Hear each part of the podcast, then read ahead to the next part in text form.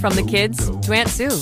Keep your whole family connected on all their devices with crowd-pleasing gig speed internet from Xfinity. Now that's simple, easy, awesome. Go online, call 1-800-XFINITY or visit today. Restrictions apply. Actual speed vary and not guaranteed. Welcome to the weekend archives of Weird Darkness. Stories and content in Weird Darkness can be disturbing for some listeners and is intended for mature audiences only. Parental discretion is strongly advised. Henry Lucas and Ottis Toole are either the worst serial killers in American history or the worst liars. They were a pair of star-crossed lovers who traveled across America, murdering, raping, burning, and even cannibalizing everyone who crossed their paths. And if Henry Lucas is to be believed, they killed thousands. It's one of crime's strangest and most unnerving stories. The truth is as murky as it comes, but the things we know for sure are twisted enough to turn anyone's stomach. I'm Darren Marlar, and this is Weird Darkness.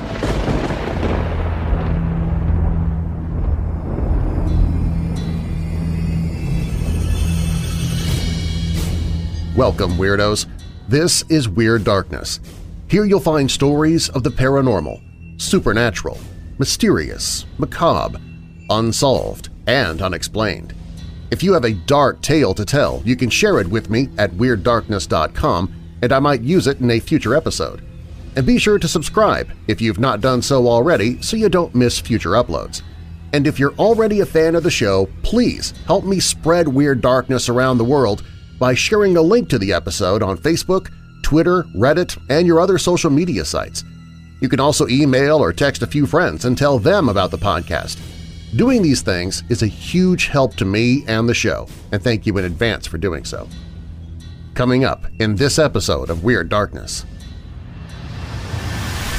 Of all of the many strange things that one can see out on the road at night, one that is certain to startle anyone is a car blinking out of existence in an instant right before one's eyes. And there are stories coming in from all around the world. A family experiences strange occurrences all at the same time while in the car, but even stranger, they weren't all in the same car or in the same location. Ghosts can terrorize, but can they also protect? In 1990, Danny Rolling left University of Florida students cowering over the course of three days and murdered five in the process. April 26, 1865. In New York, a photograph was taken that became the most controversial photo of President Lincoln ever taken. Birthed from troubled pasts, Henry Lucas and Ottis Toole were lovers and deranged serial killers whose crimes would change American laws and TV. We begin there first. Now bolt your doors, lock your windows, turn off your lights, and come with me into the Weird Darkness.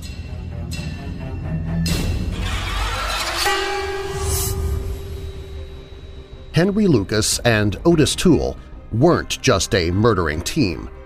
They were lovers. The two men met in 1976 at a soup kitchen and hit it off from the very first day. They moved fast. Before night fell, Lucas was back at Toole's home, sharing a bed with a man he had just met. Their lives had run along parallel lines. Both men were raised by abusive mothers who, frustrated that they didn't have daughters, had forced their sons to wear dresses. Both men had suffered horrible sexual trauma before they had turned 10, and by the time they had met, both men were murderers. Lucas served 10 years in prison for the murder of his own mother. She was a prostitute, and when Lucas was a young boy, she would force him to sit in the room and watch while she serviced her customers. He lost an eye when he was 10 because she ignored an infection for so long that it had to be removed. She'd given him a miserable and hard life. By the time he'd reached puberty, Lucas was passing his spare time torturing animals and sexually assaulting his own brother. He was 23 years old when he killed her. The two had gotten into an argument, and she physically confronted her son. She struck Lucas across the face, and, in the heat of the moment, Lucas hit back. All I remember was slapping her alongside the neck, Henry Lucas would later tell the police. When I went to pick her up, I realized she was dead. Then I noticed that I had my knife in my hand and she had been cut. Toole's childhood was even harder. He was assaulted by almost every person he thought he could trust.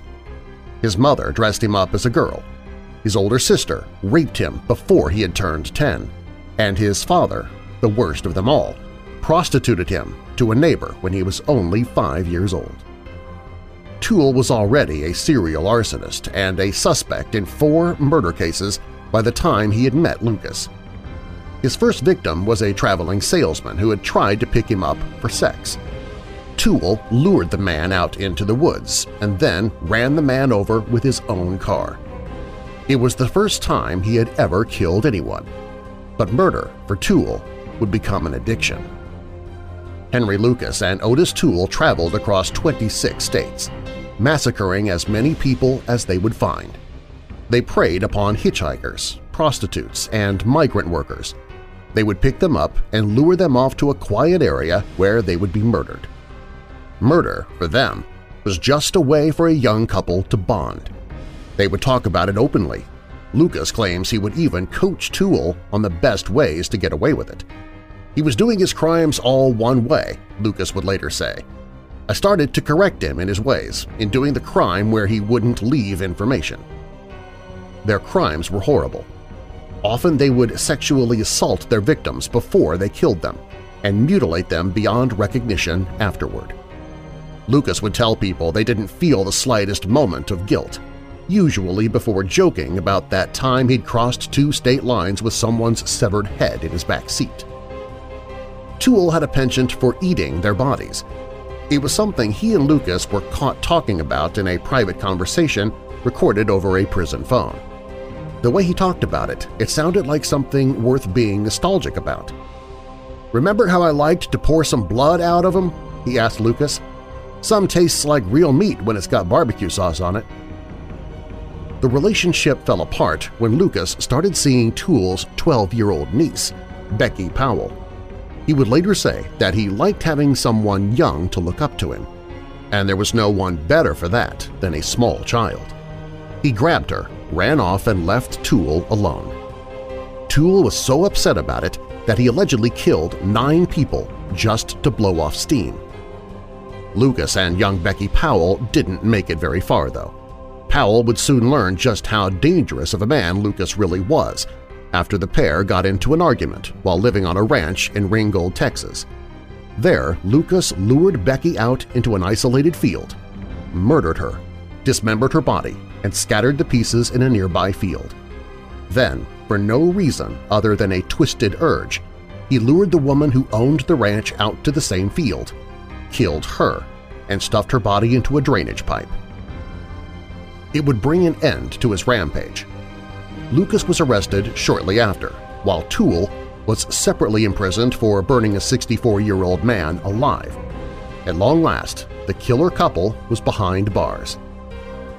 Originally, Henry Lucas was only arrested for possession of a deadly weapon, but he was just too eager to incriminate himself for every crime he could.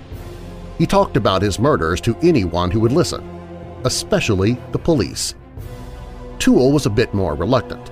But after Lucas started taking police officers on guided tours of their murder sites, he confessed. By his count, they had murdered 108 people, including Adam Walsh, the son of future America's Most Wanted host John Walsh. Toole insisted he was the young boy's murderer, even arguing with the police when they didn't believe him, telling them, oh no, I killed him too, there's no doubt about that.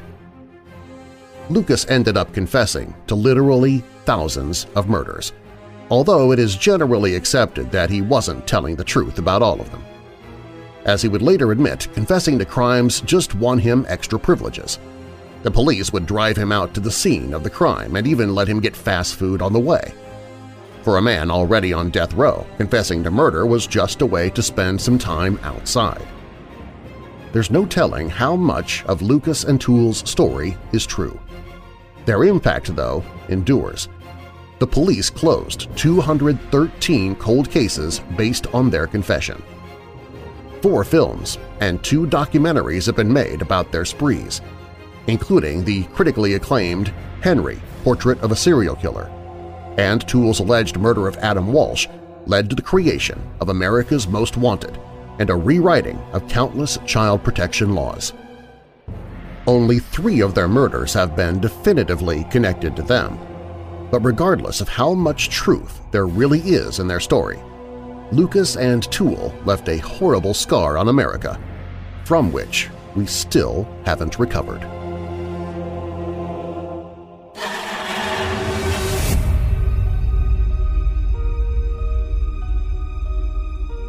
Many unexplained mysteries center upon the roads and highways that stretch out across the land, from strange creatures lumbering out from the murk and unidentified flying objects to ghosts, phantom vehicles, and everything in between.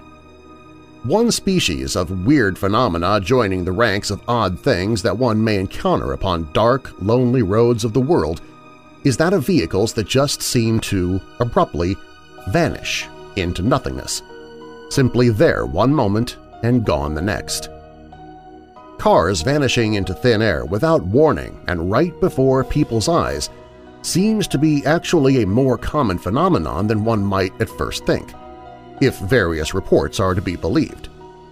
Indeed, glitch in the matrix-type threads quite often feature bizarre accounts of this happening, such as one report from a poster called Pixel Pants on one such forum on Reddit, who gives his or her experience thus.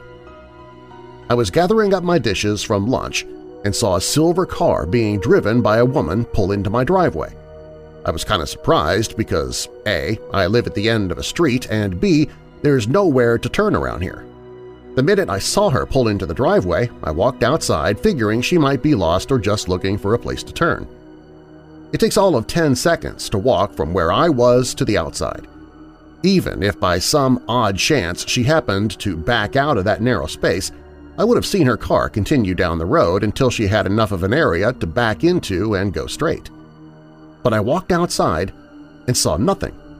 Absolutely nothing. She would have had to have had stunt driver-level skills to try and turn around and speed off that fast, and even then you'd have seen a trail of dust or smoke. I'm just a bit shaken and a bit freaked out by it all. And before you ask, I'm not on any hallucinogens or anything like that that would make me see something. I get plenty of sleep. It's just absolutely the weirdest thing. I've never seen this car or the woman driving it. My neighbor's out here mowing his lawn as nonchalant as can be. Just about as bizarre is an account relayed by another poster who claims to have been on his way out of a one-way exit from his place of employment when something very strange happened as he pulled up to the stop sign. He claims that this road was technically for right-hand turns only, but that he would sometimes illegally go straight ahead to enter a road just across the street if no one was looking. On this occasion, he says that a large black SUV suddenly pulled up behind him at the stoplight, and he describes what happened next thus. I get a bit nervous because I feel funny about people watching me ignore the right turn only sign Sometimes I just end up taking it instead of going straight for lack of judgment. Nobody's coming from either side and I really contemplate just turning right, but last minute I just decide to go straight as I usually do and the car behind me could deal with it. So I hit the gas and start across the street and I see that the car is actually doing the same thing as me. Once we both are onto the road, it's a quiet road with mostly trees and maybe one or two houses further down, it's following behind me. I'm keeping my eyes on my rearview mirror at this car for whatever reason, and in all honesty, I blinked and the car was gone. Broad daylight, no driveways that they could have turned into, just trees. I even looked to see if they had pulled over or something, but no, the car was nowhere in sight. It literally just disappeared. And trust me, I searched through every possibility in my head about where it could have gone and there's just no way. Weirdly enough, I don't actually remember seeing anyone in the driver's seat. I don't know if the window was tinted or what, but that's something that kind of baffles me as well. Off the very same thread is yet another unusual case, and this time the phenomenon was witnessed by two people. The witness, calling himself Worrell, told of his peculiar experience. So I was driving home from school with my friend on my usual route, and at one point we have to drive over a highway. There's a big hill kind of thing, and right after the hill is a stoplight which usually causes a lot of traffic. To the left is a dirt road separated from the street by a ditch. Anyway, as we're waiting in a long line of cars to get past the stoplight, my buddy notices a car driving on the dirt road in the opposite direction we're facing. I'm already a little weirded out at this point because, first of all, I would have seen the car as we were going over the hill, and second of all, I had no idea where it could possibly be going as the dirt road ends at the highway that I just crossed over.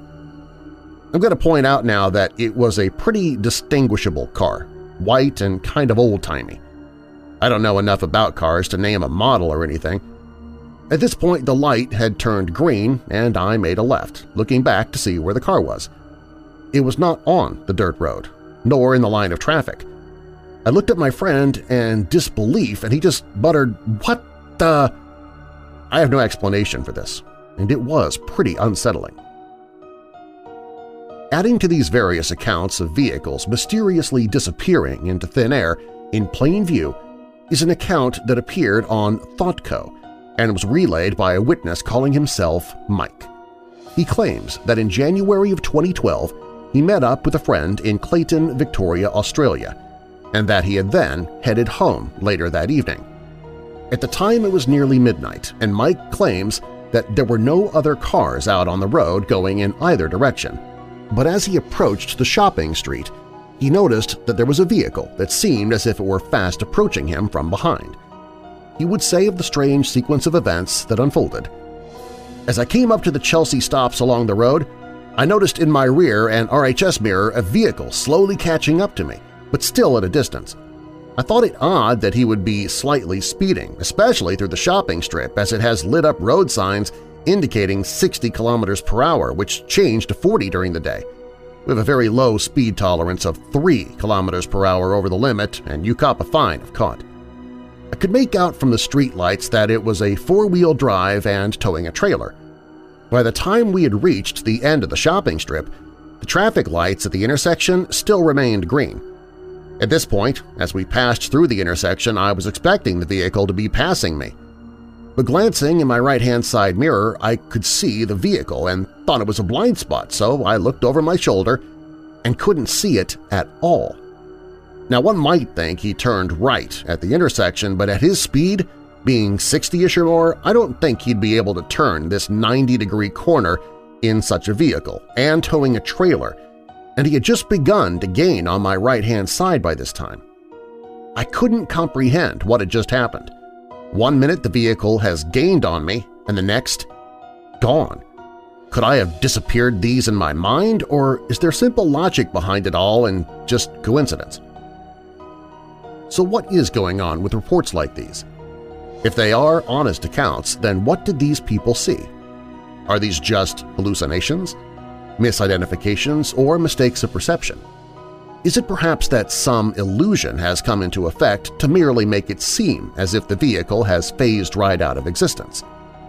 This has been recorded from time to time, such as the remarkably popular video of the vanishing car on YouTube that seems to warp right through a chain-link fence during a police chase to drive off the face of the Earth, yet was later explained as having just managed to slip through a gap in the fence and down an incline, which, combined with the darkness, created the illusion that it had simply ceased to exist.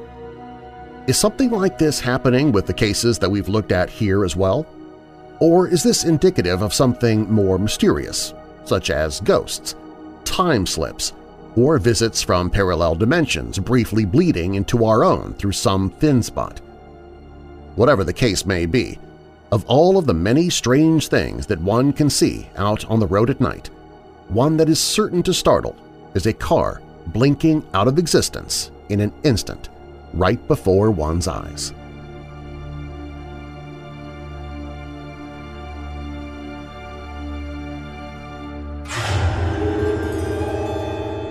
This weekend archive of Weird Darkness returns in just a moment.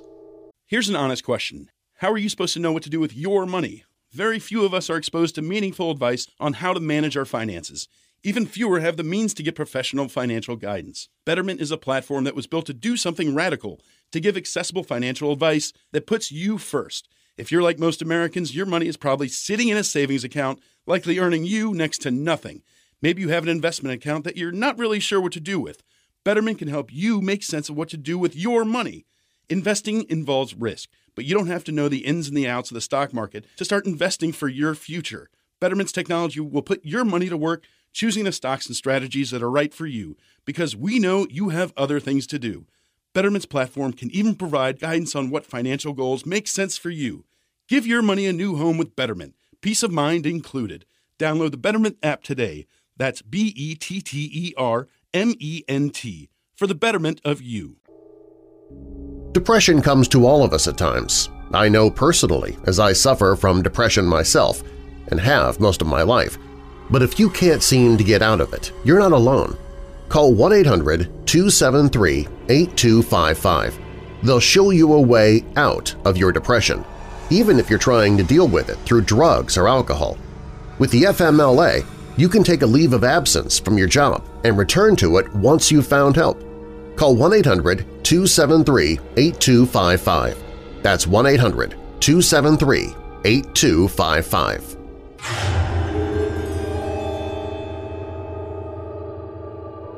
In my mother's country of birth, it's believed that every home has a spirit protecting it. You could call it a guardian angel or intelligent haunting, it doesn't matter. They're always there. It was my belief that if you feed the house negative energy, they won't protect you in your home, like in a case of a robbery or something. And if you feed your spirit positive energy, then you will be safe. I've been living in my parents' home until recently, and there are a few experiences I've had in my parents' home growing up over a total of 19 years. My mother's a flight attendant and comes home rather late into the night. Several times when coming home, she would open the door and hear me laughing from down the hall in the bathroom. I was five at the time, so she thought it was weird for me to be out of bed at that time of night. She creeped into the hall to see me sitting on the floor of my bathroom, staring at something in the shower, right out of her view, and laughing like I couldn't even breathe. She had called out to me several times to which I didn't respond until she shook me. I just looked at her and told her she scared away Stewart. It happened almost every month until I was the age of 10. Some nights I would wake up and look into the hallway from where I laid in my bed, my parents were always paranoid, so I slept with the door open, and I would see a man standing at my doorway. He was tall, taller than the doorframe, I'm guessing seven feet or so, and he would just stand there. He would lean down, poking his head into my room and making sure that I was in my bed. He would usually smile at me, and then move down the hall to my brother's room to check on him, and then moved into the hallway to my parents' room. Sometimes I would follow him into my parents' room when I was younger and watch him stand over my sleeping parents before disappearing in front of my eyes. When this first started happening to me, I would wake my parents and tell them there was a strange man in the house. But later, I learned it would send my parents into a panic, so I stopped. Growing up, I began naming this spirit Stewart. He would only laugh when I called him that and would do his usual rounds across the house. Stewart would sometimes like to play pranks on my mother, making her drop glasses if she'd made something he wanted to eat. So when we made something good, we would leave out a small plate for him. Sometimes a small portion of the food would be gone. On nights where I couldn't fall asleep or wasn't sleeping right, I would hear my music box go off Note that I am a pretty short Asian girl and these music boxes were on the highest shelf in my room. Hadn't been touched since I was three. Stewart's favorite one to set off is my Cinderella Castle music box slash snow globe, that sings A Dream is a Wish Your Heart Makes, only because I think he knows I've always wanted to be a princess. My current boyfriend is also sensitive to spirits.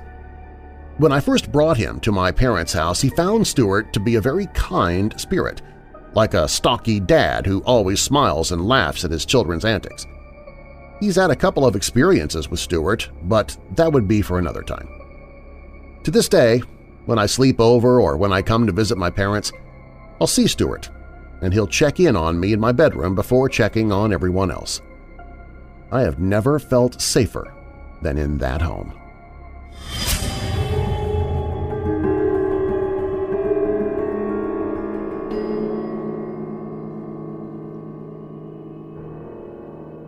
I've always had a fascination with the unknown, whether it be paranormal, extraterrestrial, or other. Although I was curious, I was also heavily skeptical, even when growing up. My father was the opposite, as he would always make jokes about the ghost hunter shows we watched together. When I was 10, I played Little League football, and my father would always take me to the games. One night we were driving back from one of my games, my mother had come to my game as well, but she drove her own car because she came after work. My brother had rode with her. It was a clear night, not a cloud in the sky, and the moon was full, so the road was illuminated well. We were taking a back road shortcut home and drove through a heavily wooded area which blocked the moon's light. The trees were so thick, without our headlights it would have been near pitch black. I was flipping through the radio stations and stopped just in time. If I had looked up a second later, I'd have missed it. I looked up ahead at the road when a glowing ball of light came flying out of the woods from the right side of the road. It flew out right in front of our car and disappeared into the trees to the left side of the road. It took no more than a couple of seconds to cross us and vanish. It was so fast my father didn't even slow down. I was scared stiff. My father didn't slow down and didn't say a word, so I'd wondered if he'd even seen it. We sat quiet for the next 10 minutes of the drive, when finally my father looked at me and said, Did you see that too? I was relieved that I wasn't seeing things, but shocked because of how skeptical Dad is of things. The weirdest part is when we got home, my mother had told us that she was driving home and the silhouette of a man ran out into the road and waved his arms frantically. She slammed on her brakes so hard her head got jerked down near her lap, and my brother almost fell into the floorboard of the car. When my mother looked up after stopping, there was no one there. We hadn't told her what we saw before she told us. I still, to this day, do not know what I saw.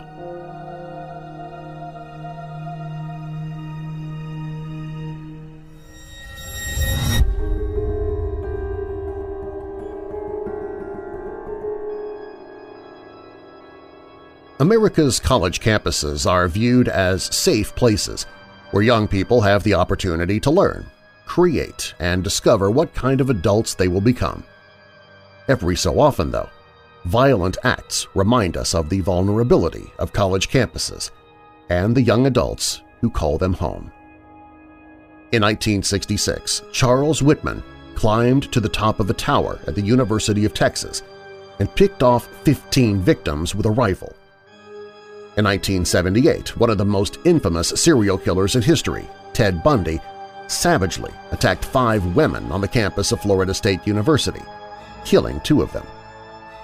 But not all campus attacks are so widely known.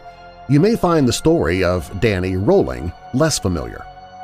Over a three-day period in August 1990, Rolling terrorized the University of Florida in Gainesville and brutally murdered five students.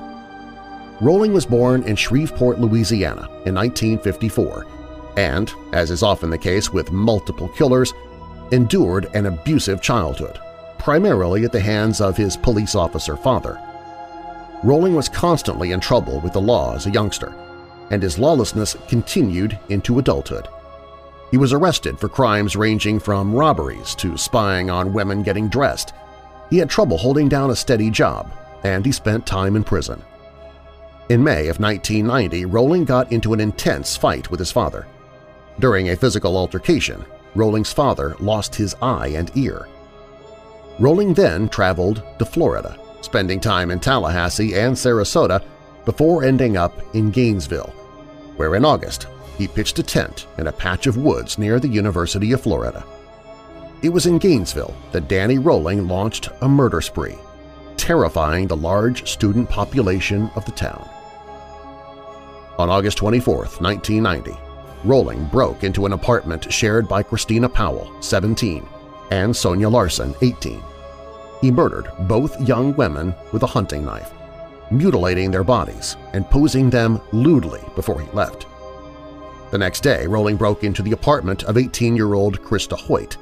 He burglarized her apartment and waited for Hoyt to come home. When she returned, Rolling attacked her, raping and killing the young woman. Rolling decapitated Hoyt and left her severed head on a shelf facing her headless body. On August 27th, two days after the murder of Christa Hoyt, Rolling broke into yet another apartment in Gainesville, this one belonging to Tracy Paules and Manny Taboada, both 23 years old. Rolling struggled with Taboada, a 200-pound former high school football player, but eventually killed him. Then raped and killed Paules. Like his other victims, Rolling posed Paul's body. Students in Gainesville were understandably shaken by the deaths, and with the killer still at large, fear was palpable in the town. The University of Florida shut down for a week. Gun sales soared in Gainesville, and roommates slept in shifts and added extra locks to their windows and doors. Meanwhile, Danny Rolling had left town. Ten days after his last murders, on September 7th, police arrested Rolling in Ocala, Florida, about 40 miles from Gainesville. The officers there picked up Rolling for robbing a grocery store, and they had no idea that they had a serial killer in their custody. Rolling sat in the jail until January 1991 when investigators from Gainesville started to look into prisoners who had been arrested in other parts of Florida after the student murders. A dentist had removed one of Rolling's teeth while he was in custody in Ocala. The Gainesville Task Force ordered a DNA test on the tooth and found that it was consistent with DNA evidence left at the scene of one of the murders in Gainesville. Rolling denied he committed the five murders, but after more investigation, he was charged for the crimes. At the start of his trial in 1994, Rolling unexpectedly pleaded guilty to the Gainesville murders, telling the judge, there are some things that you just can't run from. Rolling bragged that his goal was to become a well-known serial killer like Ted Bundy, who had terrorized Florida and many other states over a decade earlier. He was diagnosed with antisocial personality disorder and borderline personality disorder, and after his trial was sentenced to death for the murders in Gainesville. Investigators also believed Rolling had committed the triple murder of a family, which included an eight-year-old boy in Shreveport in November 1989, but he was never charged with those crimes. While in prison, Rolling created many pieces of art, and he co-wrote a book about his life and crimes titled The Making of a Serial Killer. On October 25, 2006, at the Florida State Prison in Starke, Danny Rolling was executed by lethal injection. He was 52.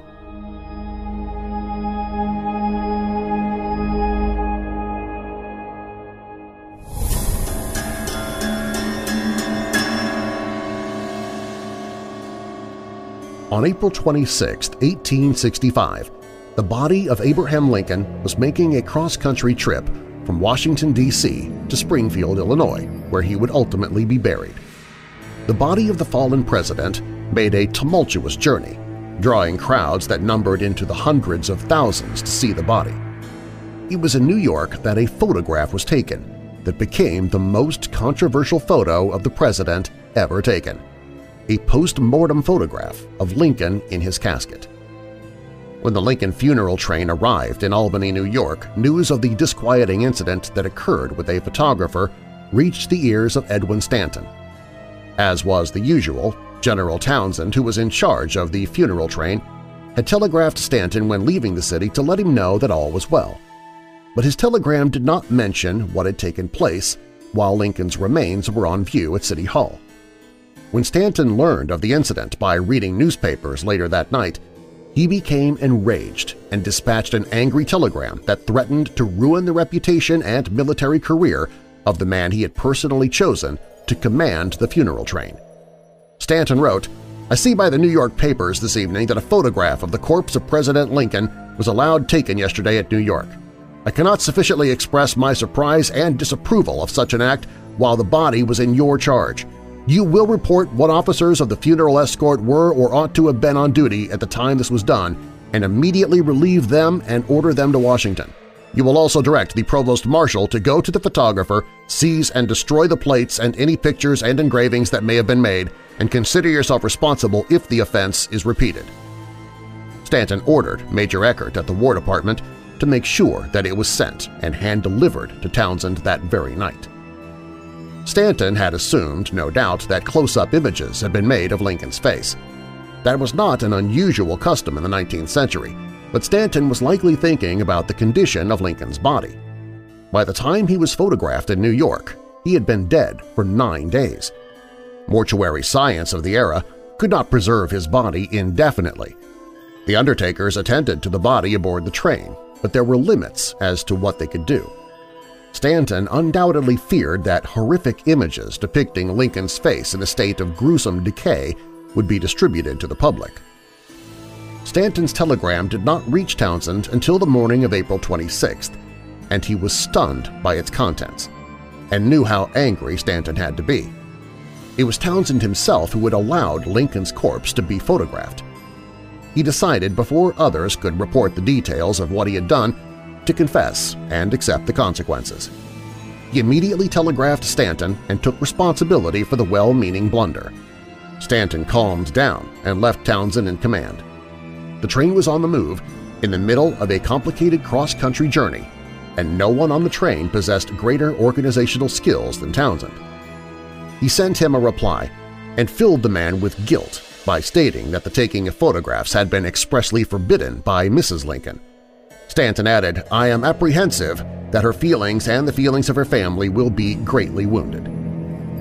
Townsend was upset that it appeared he had disobeyed an order from the martyred president's widow, but even so, he had not admitted to all he had done.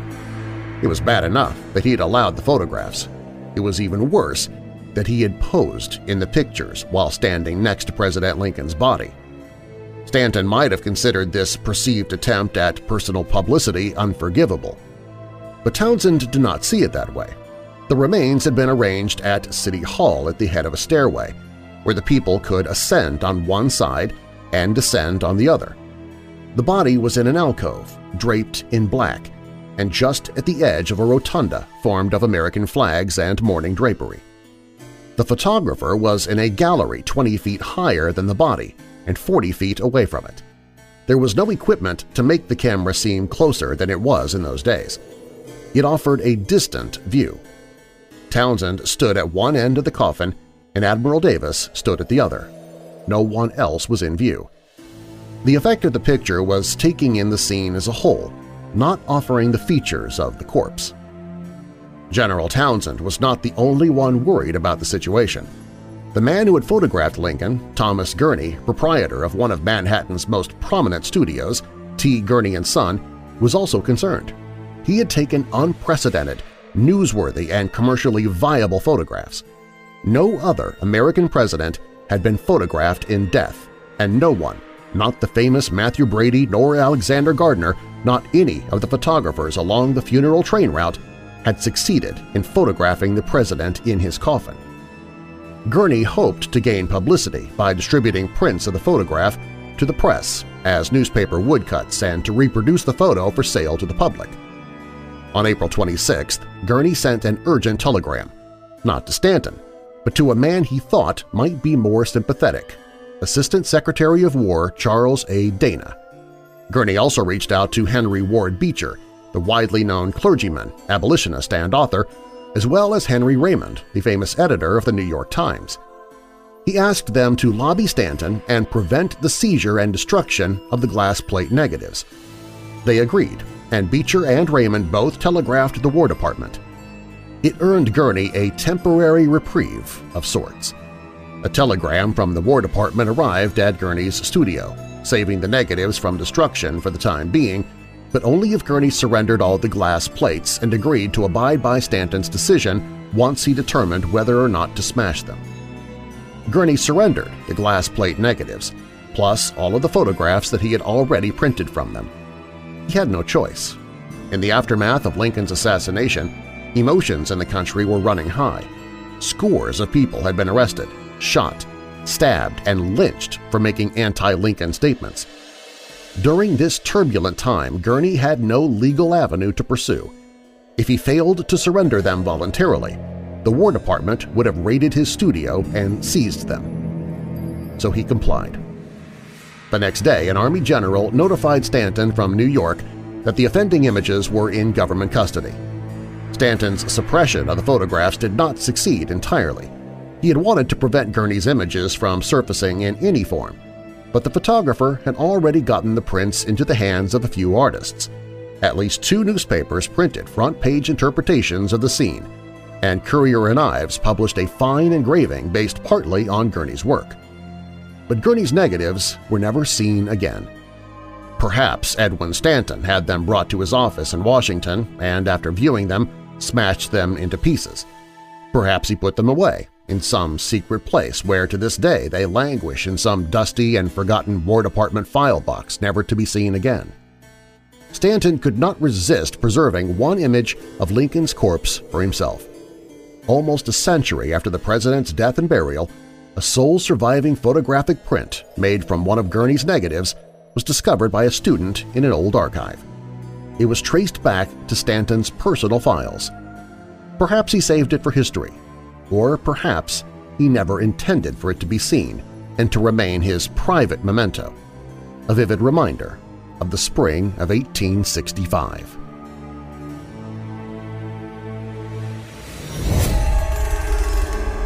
If you like the show, please share a link to this episode on all of your social media. Tell your friends about the show, and please leave a rating and review. I might read your review here in the podcast. Lizzie815 said, so good. I found this podcast a couple of weeks ago, and I'm obsessed. The stories, the music, the narration – perfect. I work in an office sitting at a desk all day, and these episodes help make the day fly by. Do yourself a favor and join the Weirdos. You won't be disappointed. And then Renegade King from the UK says, Hauntingly brilliant. I was recommended this podcast by a workmate a few months ago. Having never really listened to any podcasts before, I was a little skeptical until I pushed the play button and listened to Darren's amazing voice. I've now listened to every Weird Darkness episode from now all the way back to before Christmas 2017. I especially enjoy the pieces written by Troy Taylor. I love the unsolved murder mysteries and detail and research he puts into his writing, which is brilliantly narrated by Darren to bring them to life. I also love the way Darren says macabre, Amazing stories that will have you looking over your shoulder and giving you goosebumps from the start to finish. Well done, sir, well done. Signed Adam Jameson in Scotland. By the way, regarding the word macabre, I wasn't sure what Adam meant by that, so I went online and apparently there are other ways to pronounce macabre. Some people pronounce it macabre or macabre. Um, but here in the States, we just say macabre, so I guess that's what he meant. Thanks to everybody who has been rating the show and posting reviews. I really do appreciate it. I love seeing your thoughts, and uh, also it just gives me a, a great smile as I start my day when I see those. Another way to support the show is to become a patron. Patrons get commercial-free versions of Weird Darkness, patron-only content, and bonus materials including chapters of horror and paranormal books that I'm narrating into audiobooks as I record them. Become a patron by clicking the link in the show notes, or you can visit WeirdDarkness.com and then click on Become a Patron. Do you have a dark tale to tell? You can share your story at WeirdDarkness.com and I might use it in a future episode.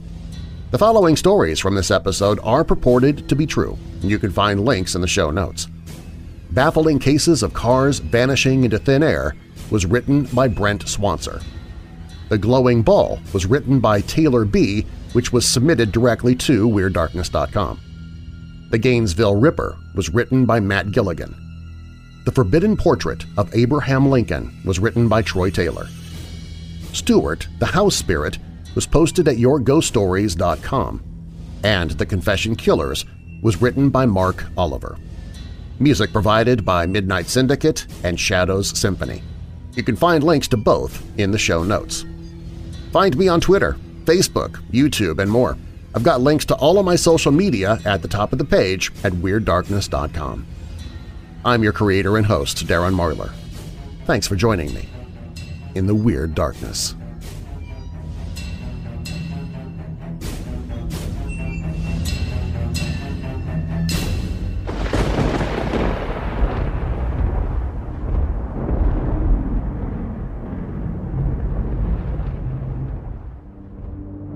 Most of us feel safe in our homes. We consider it to be secure, putting us at ease when we reside there. It's that feeling that makes it a home instead of just a house. But what if the security your home offers is a lie? What if you discover you are not the only one residing in your place of residence, that someone else is living literally within the walls without your consent? In the audiobook Murderous Minds – Stories of Real-Life Murderers That Escaped the Headlines Volume 5, you'll hear terrifying true stories from post-World War Germany to 1930s Hollywood to modern-day Massachusetts that share the fates of individuals and families who missed critical details in their homes, oversights resulting in deadly consequences. Murderous Minds – Stories of Real-Life Murderers That Escaped the Headlines Volume 5, written by Kelly Gaines and Ryan Becker, narrated by Weird Darkness host Darren Marlar. Hear a free sample of the audiobook by clicking the link on the audiobooks page at WeirdDarkness.com.